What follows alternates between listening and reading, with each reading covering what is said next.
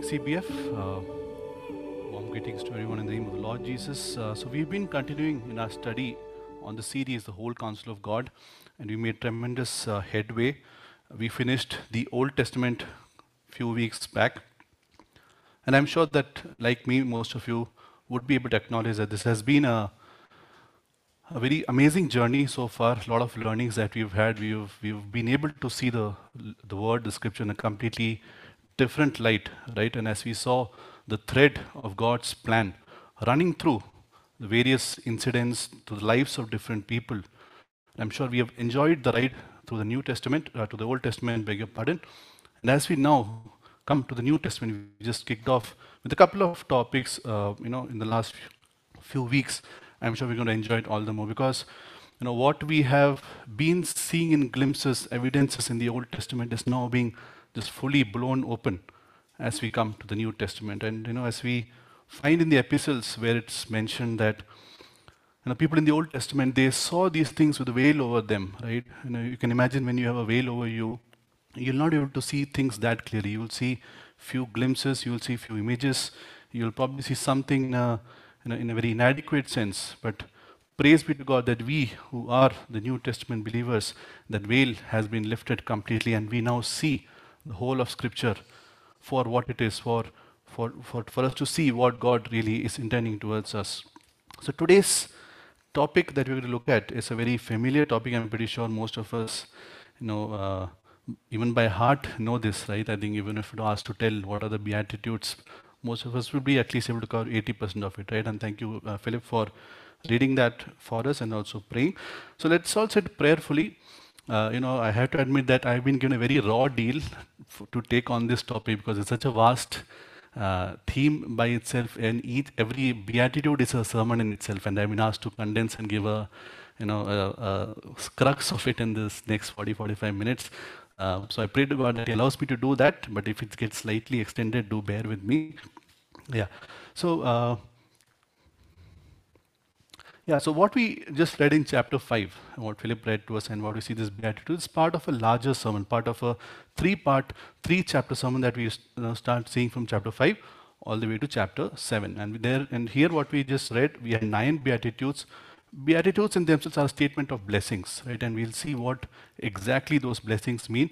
Uh, and specifically, these blessings that is being called out here, what Jesus talks about, it's in the context, it's in a specific context. It's not just earthly blessings, it's not blessings in how the world comes to understand it, but it's in the context of the uh, kingdom of God. And we'll see what that means. And importantly, you know, it's a you know, it was a counter-cultural message of that times, and we'll get some glimpses into it as we proceed further. But it was something that you know, would, would have caught the audience by surprise. The people who were hearing it, it was not common culture, it was not common practice to even think about these things, let, let alone speaking about these things. But uh, we have Jesus proclaiming these things which came out in so much power, in so much might. And what we, when we look the entire sermon in its entirety, you know, it's not a ethical message, it's not a social message, right? Sometimes we just think of it and we read through it and we say it's a, you know, it's a good to, it's a feel-good message. Uh, blessed are the good, pure in heart. Blessed are those who show mercy. You know, it's, it's like a, uh, we try to tend to connect with charity at times, social causes, but it's not a social message. Here, when we come to the New Testament, it begins with a note of blessing. And when Jesus comes, he forms that bridge to that blessing. And it was a, uh, you know, completely uh, amazing thing to hear because for 400 years we were seeing, right? 400 years there was silence. And when God comes, when the word of God rings out, it rings out in a way completely never before seen, never before heard, never even expected. It, you know, it would, people have been, would have been a great shock because they expected the Messiah to come with mighty words talking about how we will overcome everything, how we will overthrow everything, how we will, you know, uh, set aside the chains of bondage and we will surge forward with new economic growth, you know, with, with you know, all political changes. But when Jesus comes onto the stage, when the word of God rings out in that land after 400 years, it was completely different. Right? So, uh, and when, when Jesus starts the note with a statement of blessing, right, we, right, uh, Kevin, I suppose you'll help me with that. Right, so when Jesus talks about the blessings, you know, the blessings here, the context is in the uh, it's not material blessings point of view. you know, it's not about having certain things which makes you blessed, but it's about inherently, right, what situation or what state of mind you are in. It refers to a state where you are intrinsically content, where inside, deep down, irrespective of what you have, you don't have, whatever circumstances you are in, you know, you are still joyful, you are still content, and therefore being blessed. And we'll see how, you know, what that source of the blessing is. And so if you look at the people of that time, for them, you know, the, rulers of that land or from where they heard the word of the Lord or heard the scriptures, the connotation of blessing was different. You know, we had the Pharisees who were a major group. For them, blessing came by following the law.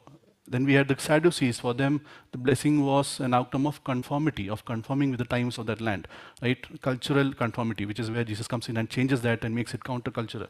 Then we had a couple of other groups of people, the Essenes, the Zealots. For them, the blessedness lay in revolution. It lay in being complete isolation, it, you know, be, pursuing their own uh, desires. So in the midst of being influenced by these people, right? Jesus comes and says, blessing is not what all these people talk about. It's not what in the concepts these people propagate. It's something much more. It's something, first of all, which has to come from within. And it is something which will not come by your efforts. It's something which I will make it possible. Right? And we see that, you know, uh, even in the Old Testament, the word blessed is used to denote uh, who, you know, about God, right? We see in Psalms, many places, in Psalm 68, 35, Psalm 70 to 18, in Psalm 119, that God, that blessed be God or God is blessed, God the Father, we find him talk, being talked about. And then in the New Testament, 1 Timothy 1 and verse 11, we see Jesus Christ being attributed that, where it is the gospel of our God Jesus, or in other words, gospel of Lord Jesus, who is blessed. So it's a God's character which is now being attributed. Now you see the change. You know, all this while it was about uh, my efforts, my work, which should bring that blessing. But here now it's God, the character of God, which is now being you know imputed upon us by grace.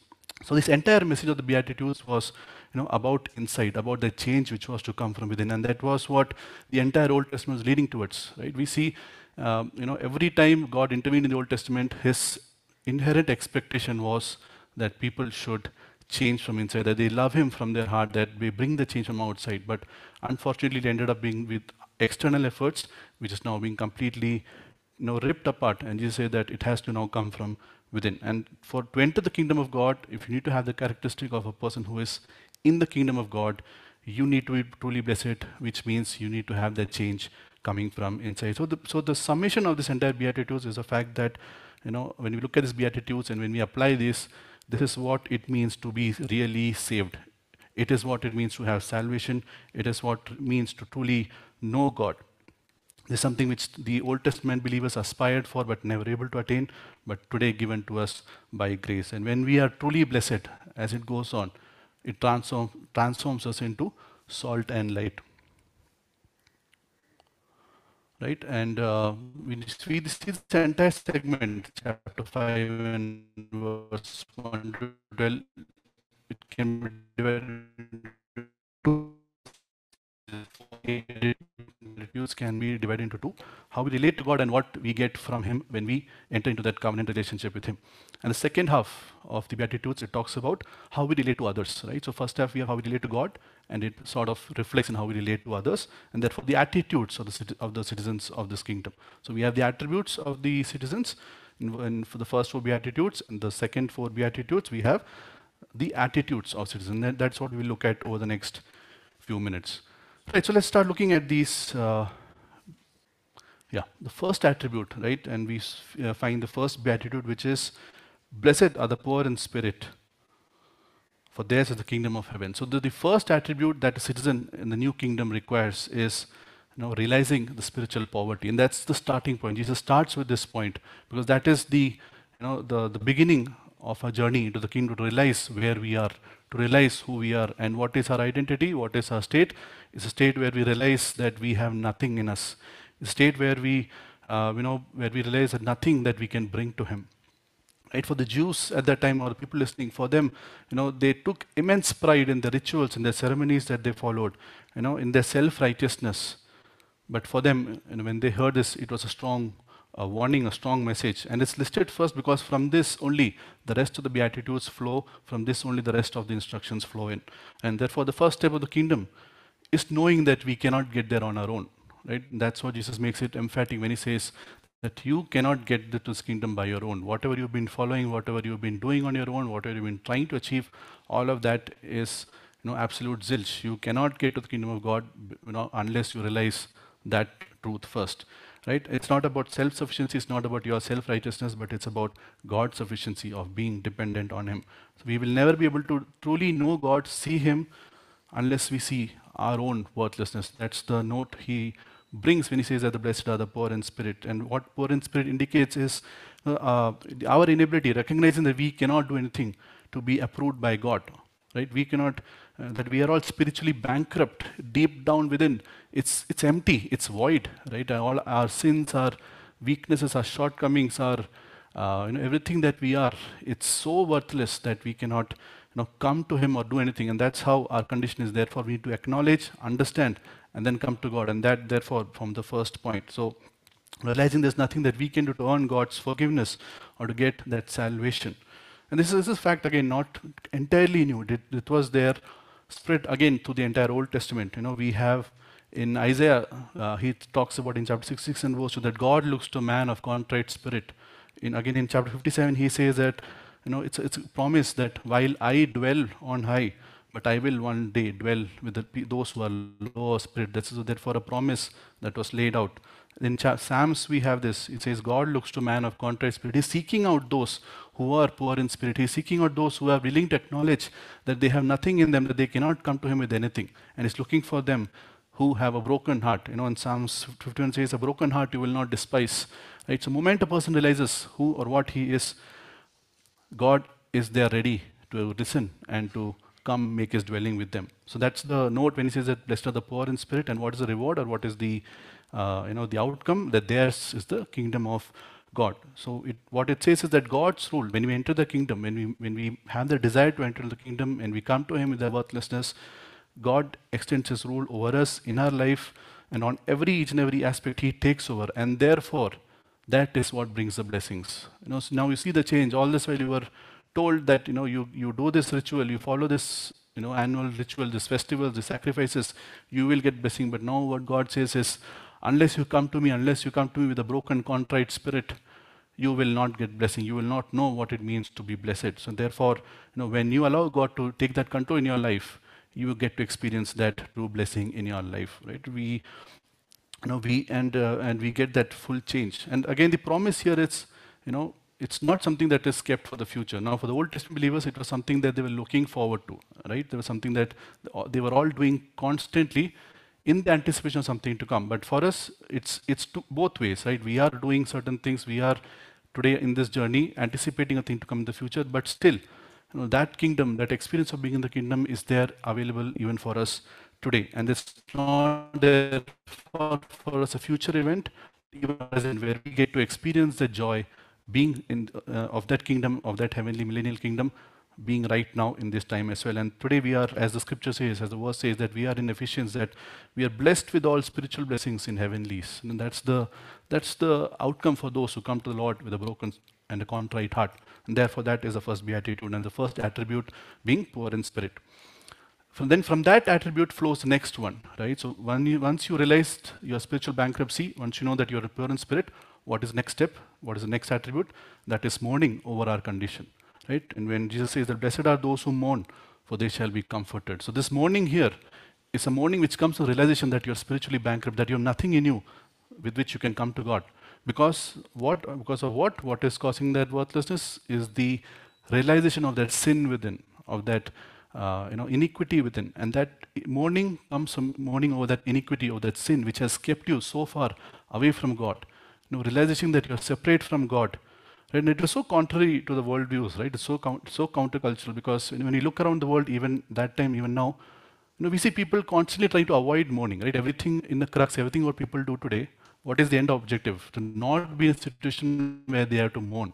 Why do people run after money, after jobs, after you know, material things, you know, of trying to achieve fame and uh, satisfaction. What is the end objective? To be, not be in a situation where they have to mourn or be sad, right? And then the world is trying to avoid it. Jesus says it's something to embrace. Blessed are those who mourn. And this mourning, therefore, does not come from a, you know, a, an emotional outburst. It's not you're feeling sad or sorrowful or guilty about it. Uh. You know, it's, it's not stemming from that, uh, uh, from that point of view, but it's a godly sorrow. And we'll read a couple of verses here. I'll request Sean if you can read 2 Corinthians chapter 7 and verse 10 to 13. This, this is what godly sorrow, this is what Jesus meant when he says that you need to mourn. We'll read that verses, that'll give us a bit more context. 2 Corinthians chapter 7 and verse 10 to 13. For godly grief produces a repentance that leads to salvation without regret, whereas worldly grief produces death.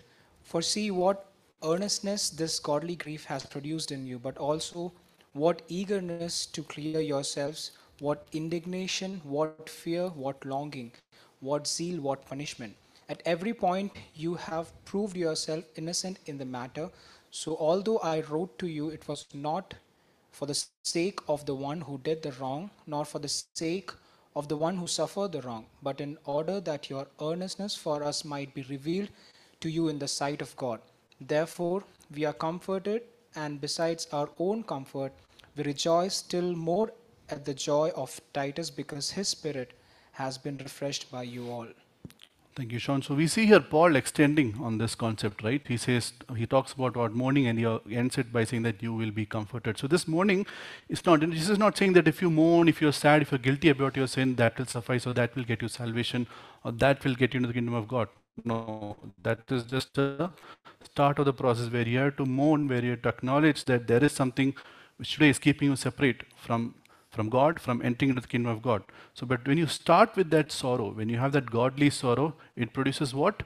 It produces repentance, right? So, we have first stage, you realize your spiritual bankruptcy, you realize that you have nothing in you, you realize that you are empty, and that produces second attitude, which is that you mourn about it, and that godly mourning, godly sorrow produces repentance, right? And what is the uh, and also, if we read a little bit more about what this biblical mourning is, we can read that in James 4 and verse 8 and 9. Again, Sean, I'll request you to read James 4 and verse 8 and 9. Draw near to God, and he will draw near to you. Cleanse your hands, you sinners, and purify your hearts, you double minded. Be wretched and mourn and weep. Let your laughter be turned to mourning and your joy to gloom. Yeah, so this is what biblical mourning is, right? To draw near, you know, to draw near to God. It's not just sitting in one corner and sulking about it, or just just feeling uh, guilt, but drawing near, and that is what produces the results. And so, what is the outcome for those who mourn? It says for they shall be comforted. You know, Paul talked about it, and Jesus, in as much words, say that those who mourn, they shall be comforted. So here is the good news of salvation coming in, right? It says because he says that there is going to be an end to this spiritual emptiness. You, are, you have realized that you have nothing in you. You realize that you are spiritually bankrupt. You are mourning about it. Know, the good news is you will be comforted. There is going to be an end to this spiritual emptiness. There is going to be a fulfillment that is going to come in. That you need not continue living in this mourning or the brokenness because you are going to be made whole. And who will accomplish that? I will accomplish that. Right? I will accomplish that through death on the cross eventually. And therefore, it is God who is you know, who's leading us through this experience of mourning. He is there with us, beside us, and a promise of being leading us to that state of you know, being blessed and being comforted when we are fully on Him. So today, if you are not feeling comforted, or if you don't, if you're not feeling that sense of peace or blessedness, you know, maybe we truly have not mourned. And that's a question for us to really evaluate. Have we truly mourned? Have we truly repented? Are we truly drawing near to Him with that godly sorrow? And therefore, the real cause of this comfort here, which Jesus talks about that you'll be comforted, what is the crux of that comfort? It is the forgiveness which He gives for the sins. So that was the second attribute, and with that, we then come to the third attribute. So again, it's a progression, right? So once you realize your spiritual bankruptcy, you mourn over your situation, when you're comforted, it produces something. It you know it, it brings in a different attribute, and that attribute is humility of meekness.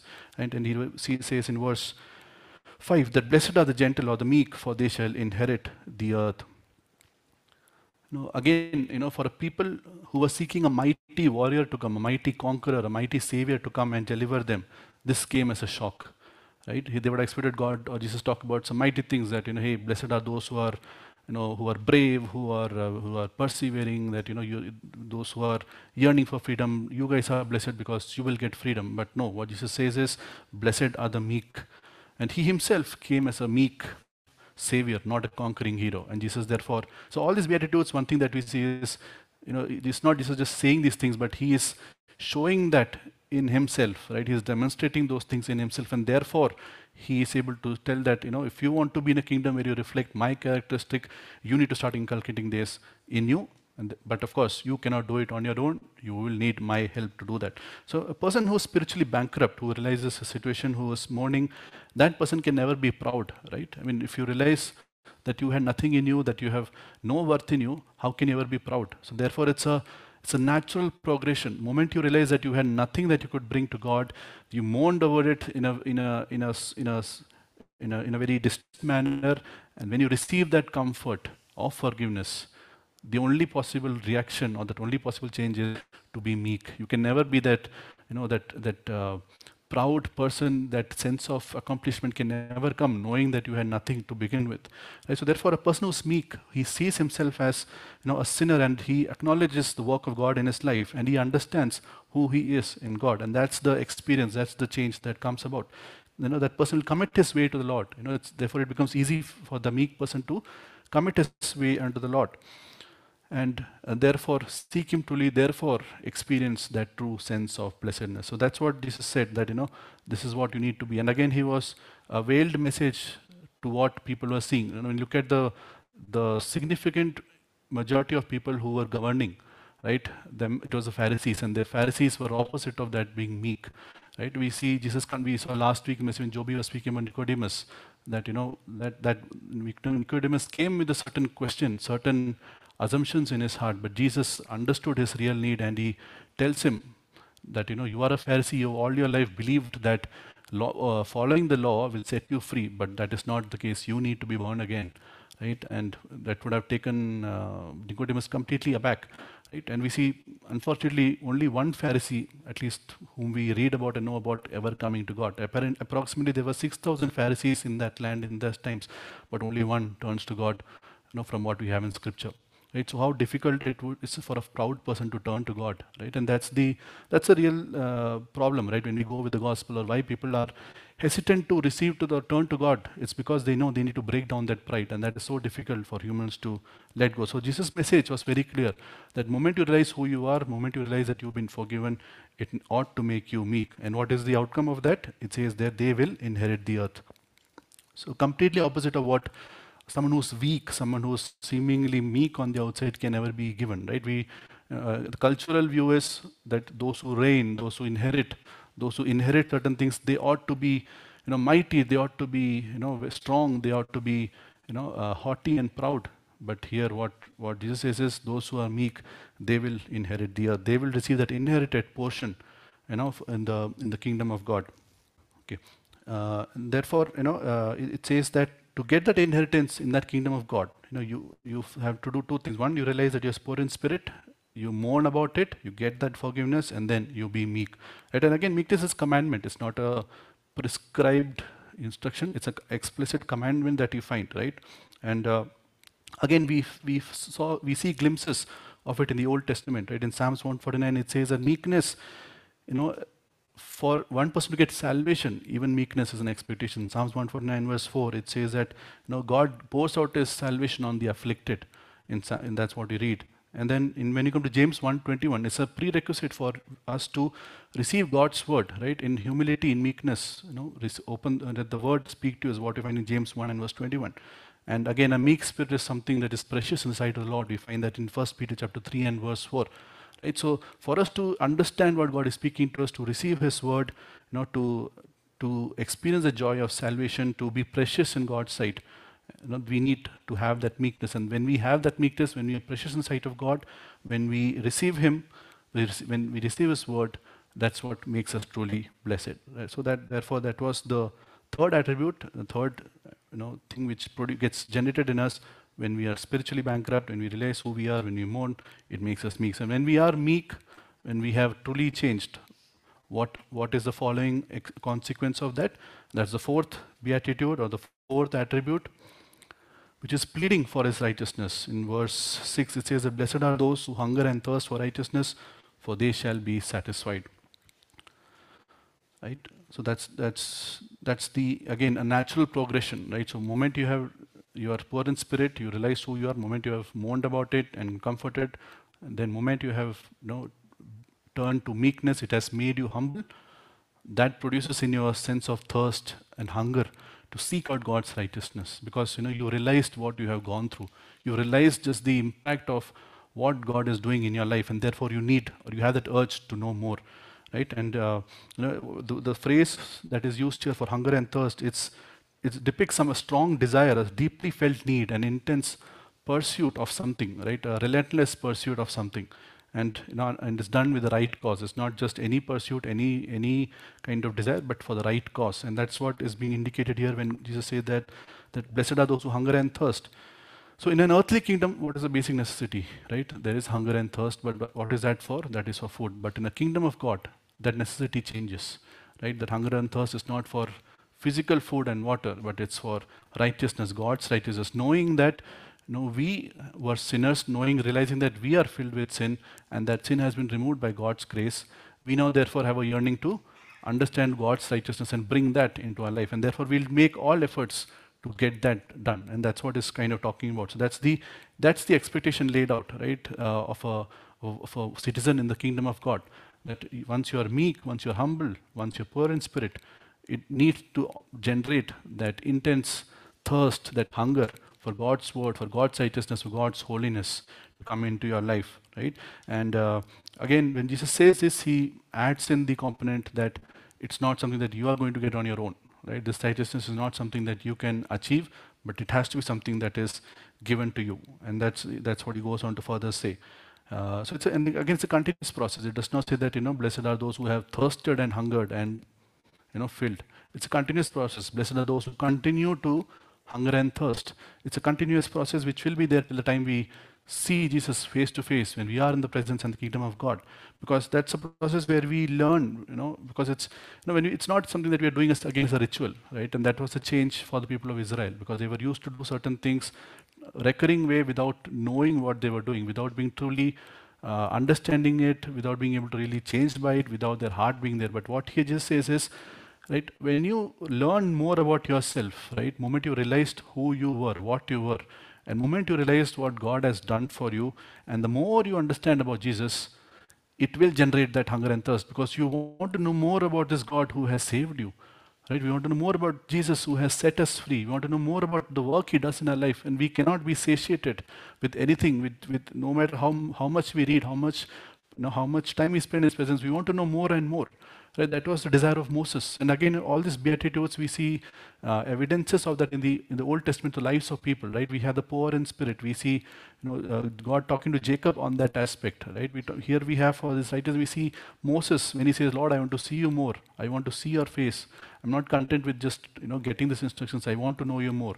You know, he, we see that desire coming in Moses, and he was given just a glimpse of it. But we have been given the full manifestation when Jesus came and he demonstrated himself to us, right? And what is the outcome of it? It says that they will be satisfied. So, this satisfaction again is not something which is coming from an earthly fulfillment, but something that God does. In, when we find evidences in the Old Testament, when you go back in Psalms 179, it says that God satisfies a longing soul, a hungry soul he fills.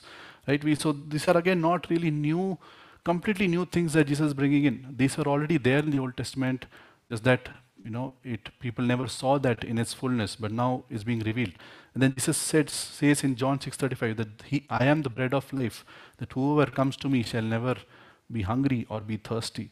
Right? And in Psalms 23 also we see David says that my cup runs over. That's the experience. You know, that is what it means to be fully satisfied. It's not just giving what is enough, but uh, you know, bountifully giving, and where to an extent there the cup starts running over. So as we pursue righteousness, as we pursue God's righteousness, we, we strive to be like Him, and we, we try to be conformed more to His image.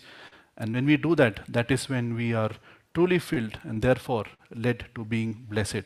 Right? If, if you're not feeling that hunger and thirst today, if you're not hungering and thirsting, then there is something which is totally missing, or we are content with just probably sipping. You know, just like for example, if you give a glass of water, you know, if you're not really thirsty, what will you do? You'll probably just take a sip and keep it aside, right? You don't want it. But if you have fully thirsty, you'll gobble it down. You'll probably ask for more, right? So that's the analogy being drawn here, right? So if, if you're not really thirsting and hungering after God's word, after His righteousness, you know there is something not uh, right you know you need to we need to all evaluate ourselves. So therefore you know he will he will fulfill us he will satisfy us and he will uh, give us the grace to continue to explore uh, continue to pursue that righteousness knowing that we will we cannot get it on our own. So these are the four attributes that we see uh, you know when when it comes to relating to god because these are things which god uh, generates in us. He's the one when we realize that we are poor in spirit that uh, you know that he gives us the promise of the kingdom of God. He gives us entry into the kingdom of God. Uh, then we mourn. We, we go to Him, right? When, when we are when we are mourning, we long for His forgiveness, and we again go to Him. We draw near to Him. When we are meek, again, you know, we want to be into we, we want to be in His presence. So, and then finally, when we are hungering and thirsting, again, we pursue Him. So these are the attributes which the Beatitudes is talking about in relation to God and the attributes of the citizens. So now once we have attained this, or once these attributes come into a person, what it leads to organically next is attitudes. So now we start relating to others around us. Now that we have established a relationship with God, we know what He, the changes that He's bringing in us. The next stage is how does that reflect to people around us? And the next four beatitudes are these attitudes which uh, we will start to see how it generates that result in us. And the first attitude is, you know, being merciful. Uh, so we, you know, we, when we see in verse seven, it says blessed are the merciful, for they shall receive mercy. Now, sometimes we sort of uh, turn this around to mean as a, as a simple virtue, right? Okay, if you're, if, you know, if you're, if you're merciful, if you show mercy as a charity, you know, that automatically gets us blessing. But that's not the meaning with which it's you know, intended. We are not trying to force God's hand by being merciful. It's, it's much more than that. It's a mercy which does not come out of a human emotion, and that's the difference. That's what Jesus is trying to say. You know, those who show mercy are not trying to show mercy by your own effort, but you are demonstrating this mercy because of the relationship with God that has been established you know, through the earlier four beatitudes, that you have realized who you are, that you have, you know, that you have received that forgiveness, that you are truly meek and you're truly hungering and thirsting, and therefore that is what produces mercy. It's not you trying to show a good deed. You know, you are not trying to show compassion to someone else, right? You are you you are just showing what you have experienced, and you want to extend it towards others. So that's the difference when he says that you need to show mercy. And it again, you know, Jesus himself ex, ex, you know, uh, exemplifies it, personifies it, because he's the one who, you know, gave us mercy, and it starts with him. And it's an attribute of God, right? When you look at the attributes of God, being merciful, we have a lot of verses, we'll not get into that, but we, we know that the attribute of God is showing mercy, and therefore, when he says that you need to be merciful, he is implying that it's his attribute that he's imputing onto us, that he's putting onto us when we enter the kingdom of God. And therefore, how does that mercy gets shown. How does that? What what exactly is the manifestation of that mercy? Is essentially when we, uh, you know, have a true, genuine compassion towards others. Right? It's not something that we are forced to do. It's not something that, uh, okay, I need to maybe you know, again tick a box. You know, have I done my share of charity? Have I done my share of showing kindness? It's something that you will be or automatically forced to do, right? You will be led to do it. You will feel that pain of the other person. You will feel the pain of others in need. And when you realize that once you were like that, right, once you and you were, once without mercy and it was shown to us, we will feel that need urge to show mercy, right? And that's what, Jesus says here. And what's the outcome of it? He says that they shall in turn obtain mercy. It, it's not to indicate that you know uh, something about salvation here. It's not that oh, if you show mercy, you know, God will be merciful and give you salvation. It's not that uh, meaning with which is being talked about here. You know, it's not that oh, because you show mercy, God will be happy and you know you will find favor in his eyes. It's not that, it's just that you know the mercy that gets produced in you as an outcome of relationship with God, when you do it with the right intent, God in turn shows you mercy. God in turn uh, you know ex- makes you experience that fullness of that mercy uh, when you walk with him. And he will pour out that mercy on you. James 2 and verse 13, uh, it talks about, uh, you know, we'll just quickly read that James 2 and verse 13, just to get, us to get a context. Says here that for judgment will be merciless to one who has shown no mercy.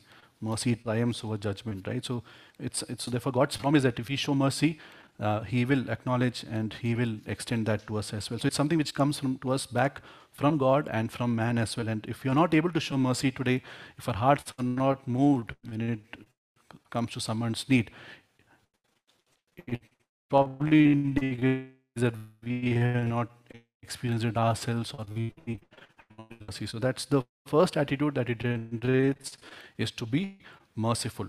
And the second attitude, you know, so once we start, uh, when we have gone through all the earlier beatitudes, once we have produced those attributes, we start being merciful. The second at- attitude that is being talked about is, you know, pursuing purity. Right in verse eight, he says blessed are the pure in heart, for they shall see God. Now, this is the most important uh, beatitude, probably of all. I mean, I, while all of them have their own importance, but when it comes to us and our life here, uh, you know, when Jesus was struggling a, na- struggling a nation, struggle to the Lord. Look Nicodemus again last week, right? We see having that conversation, learning for because God's word was. Know the words that came out of John's mouth, or Jesus' mouth, were not comforting words. They were not words to give. Okay, you know, it's okay, people. You know, just hang on for a few more days. Messiah's coming. Just be there. They were harsh words, right? They were very powerful words. John addresses and said, "You brood of vipers, who told you to escape from you know the wrath?" But we still have people flocking to them. Why? Because there was this inner sense of decay that was creeping in.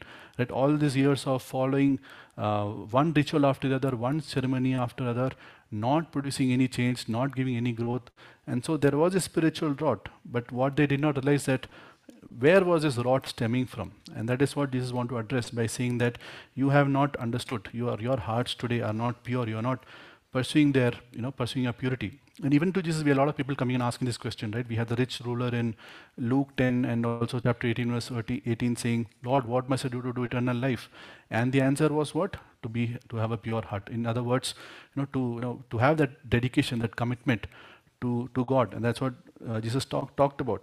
So when you look at this, break down this phrase, pure in heart, the pure word pure comes from the Greek, Greek word um, katharos, right? It's from where catharsis is arrived from. It's a process of being, you know, uh, total cleansing, total, uh, you know, total transformation from inside. And the word heart, it comes from the Greek word cardia, which is where, you know, we have the cardiac arrest or the cardiac term associated with the heart. It is the core of our being, that's what the meaning indicates. So when Jesus says that you have to be pure in heart, it means that you have to undergo a change from the core of your being, from the core of your very being. It's not a uh, uh, a very um, you know external change. It's a change from within, and unless you pursue that, you will never be blessed. And how does that pure in heart uh, manifest itself? It manifests itself in, in an undivided loyalty, in a total, fully, uh, fully committed life, you know, where Jesus and where God occupies the heart, occupies everything that we pursue.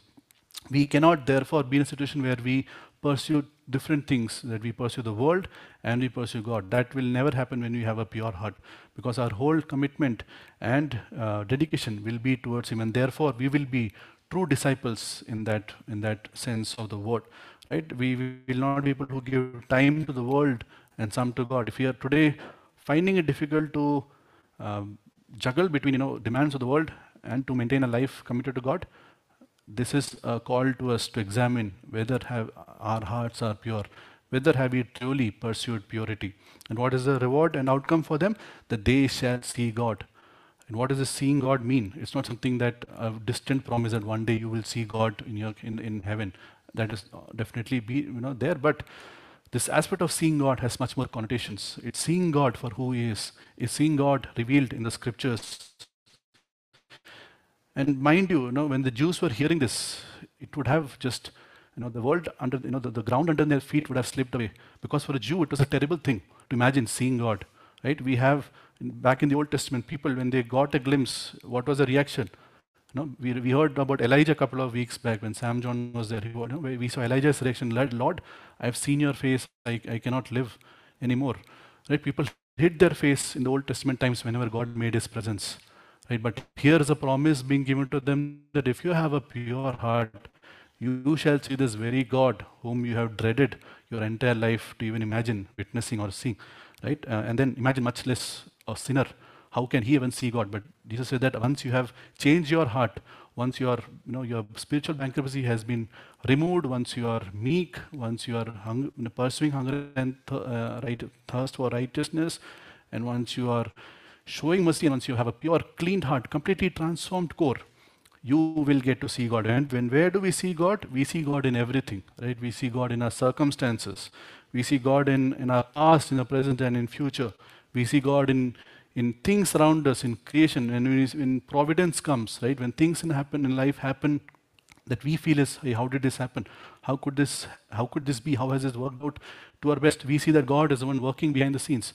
And therefore, whenever any trouble comes, whenever any adverse circumstance comes, we will never be moved. It will not make us waver because we know that we are seeing God in even in that circumstance. We are seeing God working His providence for us, and that's the experience of Uh, of a person who has pure a pure heart. And this is something which will not be given to part-time disciples. Right? We cannot be part-time disciples and then expect to see God. No, that will never happen unless we are totally pure in heart, totally committed, totally devoted. This experience of being and walking with God and seeing Him will never be given. And therefore, this is the this is the exclusive benefit given to those who are truly His disciples to be able to see God, right? And that's something that we can all aspire for. So that's the second attitude. The third attitude that we need to, or it generates in us the blessings, or being truly blessed generates us, is pursuing peace. You know, in verse nine it says that uh, blessed are the peacemakers, for they shall be called the sons of God. Again, this concept of peace is something which has been running through the entire Old Testament. And interestingly, we see the Bible beginning with peace and it ending also with peace. You know, back in the Garden of Eden, when God created, you know, it was, He rested and He was at peace. But then, then see when sin came, when the fall happened, that peace gets disrupted. Right? We see peace between God and man disrupted. We see peace between man and man getting disrupted.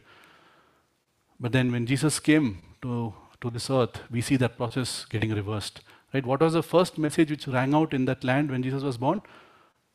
Peace and good tidings to earth. Right? That was what the angels declared. Right? When Jesus came, he started the process of reconciling that peace between God and man.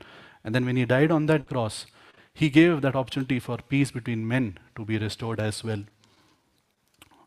Right? And uh, and when we so therefore you know what has been expected to us or we have been charged with is to be agents of peace to, to be the, to be those peacemakers right?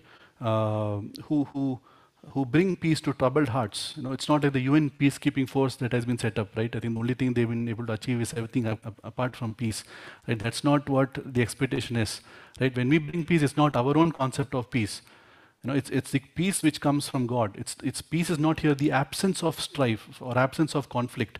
Peace is a sense of contentment even when things are against us. And that kind of peace, again, only comes from God. Only comes to a person who has his relationship uh, and his place right with God. And that is what is encouraged that, you know, therefore we have been given that charge to bring that peace. And again, how do we bring that peace to, an, to someone? When we confront what their uh, real problem is. Again, when you look at the world's point of view of peace, what is that peace? You know, it's for them it's a evasion, right? We look at all the peace treaties, peace accords. It's not change. It's about okay, I will, you know, I'll try to evade this situation that I get into. But biblical concept of peace, it's about addressing, confronting man's sin, and therefore it may not be always conducive. You know, Jesus himself said, "I've come not to create peace, but I've come with a sword, because I've come to confront your real problem, which is sin." And when that is done, even though you are midst, you are in the midst of trials, you are in the midst of difficulties, you will still experience a contentment, and that is the promise of real peace, which we need to take to people outside as well, which they need to know as well. And therefore, that is what has been asked of us. We have been invited to uh, that you know uh, to be peacemakers. Right? We James three and verse eighteen, it tells us what this uh, what our role is. That we need to be ones who sow seeds of righteousness, and therefore are amba- ambassadors of peace. That's what the task has been given to us. So th- therefore, blessed are the peacemakers. And what is our reward? That they shall be called sons of God. We will reflect the characteristics of that king of that kingdom. We we will reflect because we are the sons of God. Therefore, we need to reflect the qualities of a father, right? And our the, and again, attribute of God is what peace. Therefore, being His offspring, we need to uh, you know when we start demonstrating that attributes of peace, we will be given that privilege of being called sons of God, that experience of sons of God. And therefore, we have to be characterized by our efforts at peace. And we see again Jesus setting the example. Who was the first peacemaker? You know, Jesus. Right? We, when we read Ephesians 2 and verse 14, it says, "For He is our peace." Right? Again, we are not to do anything. We need to have, create our notions of peace. We have Jesus who's already done it. We just go with that message. We just go with that, uh, you know, that uh, that effort. We just go with that good news of peace and make others come to it. So that's that's the third attitude. And fourth and the final one, you know, is enduring hostility and persecution. right? And verse 9, verse 10 to 12, it talks about this persecution. Blessed are those who have been persecuted for the sake of righteousness, for theirs is the kingdom of heaven. Blessed are you when people insult you, persecute you, falsely they say all kind of evil. Rejoice and be glad. That's the expectation. So who are these? Those who are persecuted. This those are those who have gone through all the previous beatitudes. They are the ones who have been poor in spirit. They are the ones who um, you know have experienced that forgiveness, have been have mourned and have been comforted. They are the ones who are turned meek. They are the ones who are hungering after righteousness and and and uh, uh, hungering and thirsting after righteousness. They are the ones who are being merciful. They are the ones who are pu- pure in heart. They are the ones who are sowing seeds of peace. When they do all that, they will undergo righteousness. So it's not going to be an easy task. Again, so completely countercultural, right? I mean, Jesus is saying, even after you do all these things, you know, even after you pursue all these things, it may not necessarily bring you good, joyful times. In fact, what is granted or is or confirmed is you will face persecution. And as believers today, that's something which has been granted to us also, right? When we see Philippians 1:29, it says that we've been granted, it has been granted to us to suffer persecution. First Thessalonians 3 and 3 verses that we've been appointed for persecution. So that's something which is going to be part of our lives as believers. Because what is happening is that we are contending against this world, against this world's view, which is controlled by Satan. So wherever there's going to be that struggle, therefore there is always going to be a pushback, and that manifests itself through persecution. But what are we asked to do in the midst? To rejoice and be glad. You know, we, you know, this persecution may come to us in different ways. There will be personal insults. We may go through people who, who, in, who humiliate us, you know, who make it difficult for us to continue in our walk with the Lord. It may, it may result itself through physical harm. Right? We, we were praying about the Charlie John. Right? What is causing that? Right? What is causing those uh, uh, changes? Not something unexpected. Right? It's something that is given. moment we start contending with this world and with the power of darkness, persecutions will come. But we are not to waver. We've been given to you know, sustain and endure because you know it says that great is your reward in heaven. And what is the final outcome? It says that you know theirs is the kingdom of heaven. So this is a reward that we're getting for losing everything on this earth. You know, when we when we truly walk uh, with the Lord, when we truly live a life that is pleasing to Him, when we are approved of Him, that's what being blessed means, right? When blessing means we are approved of God, right? And we are approved of God when we live lives that are conducive to that of believer. Persecutions will come, hardships will come. But, but the outcome or the, or the great result that awaits is that if, even if we lose everything on this earth, even if we don't have anything on this earth, even though we live anonymous lives, even though we have nothing to show for what we have on this earth, there is a greater reward in heaven. Question is, does that matter to us? Right? Is that reward in heaven mean anything to us? Are we content with things of this earth? When we differentiate in that question, we truly will be able to withstand this. And therefore, it's a recognition of, it's ultimate recognition of someone who's an authentic, true believer.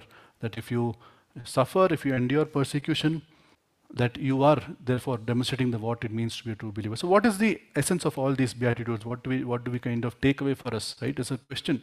Right, as a church, who do we want to be? You know, we see all these beatitudes complementing each other, right? Because those who are poor in spirit, they acknowledge the need for mercy and therefore show mercy. Those who mourn for their sins, you know, when they when they get comfort, when they receive that forgiveness, they want to try and become more pure. They want to pursue purity. The meek in heart, you know, they want to strive for peace. They want to pursue peace because they genuinely cared about others, genuinely cared about well-being of the others. And those who hunger and thirst for righteousness, they are going to do that irrespective of whatever comes, irrespective of whatever hardships, persecution comes. So all these beatitudes are not isolated events, but they are so well knit and so complementary of each other. And therefore, as believers, the question to us is how willing are we or how keen are we to incorporate them? And especially as a church, right? What do we want to be known as a church? Right? And especially as we as a church, when we are praying for church planting, we are we are we we have the desire to plant more churches. Are we truly ready? Therefore, to be the salt and light, are we ready for whatever it takes? Are we a church that is, you know, uh, where we all realize that we are poor in spirit, that we have nothing to bring to Him? Are we all people who mourn for our sins, for our shortcomings? Are we, may, are we a church that hunger and thirst for righteousness? If we are not, then you know our journey can be inhibited. May God help us to be a church that, pers- you know, that, that pursues His beatitudes, that truly seeks to be blessed, not in a material sense, not to have things around us, not to be content with our skills, our talents, our resources, but to see that transformation from within. Right? From the beginning of the year, we have been talking about this theme of transformation. Right from the time that Vijay Roberts spoke to us in the camp, and through all the messages that we've heard, the need of the hour is for uh, change from within. Are we as a church ready to pursue that? And are we as a church ready to face persecution? Setting up, you know, if you're going to plant churches or if you're going to involve in it, it is going to bring with it its challenges. Are we going to waver or are we going to stay firm? Right? And the the the most beautiful part is that we don't have to do it alone. Right? We have not been asked to pursue all this on our own. God is there, He has empowered us through His Spirit, and He will help us on this journey as we seek, because we are not seeking this righteousness on our own. We are not trying to be merciful or peacemakers on our own. He has already done that work. He has already set the way. All that is asked of us is to just humbly yield ourselves and let Him change and transform us. May God help us to understand these beatitudes better, and even as we discuss in the cell groups, to truly realize, right, what it means to you know, for, for example, some things that when was the last time we truly hungered and thirsted for thirst for righteousness? Are we still feeling that in day-to-day life? Are we having that desire to pursue purity? Are we willing to talk about God in our workplaces, even if it means people isolate us or if we face, you know, these are questions which I ask myself and you know, I, I was just I was telling Bencha the other day, right? You know, I feel so inadequate to talk about this even. Right? Nothing of this is there in my life, and what right do I have to come and talk about this today? But I hope that, you know, as it has encouraged me, may this encourage all of us to pursue these things, pursue to, re, you know, to be truly blessed, and may God help each one of us to do that. May His name be glorified.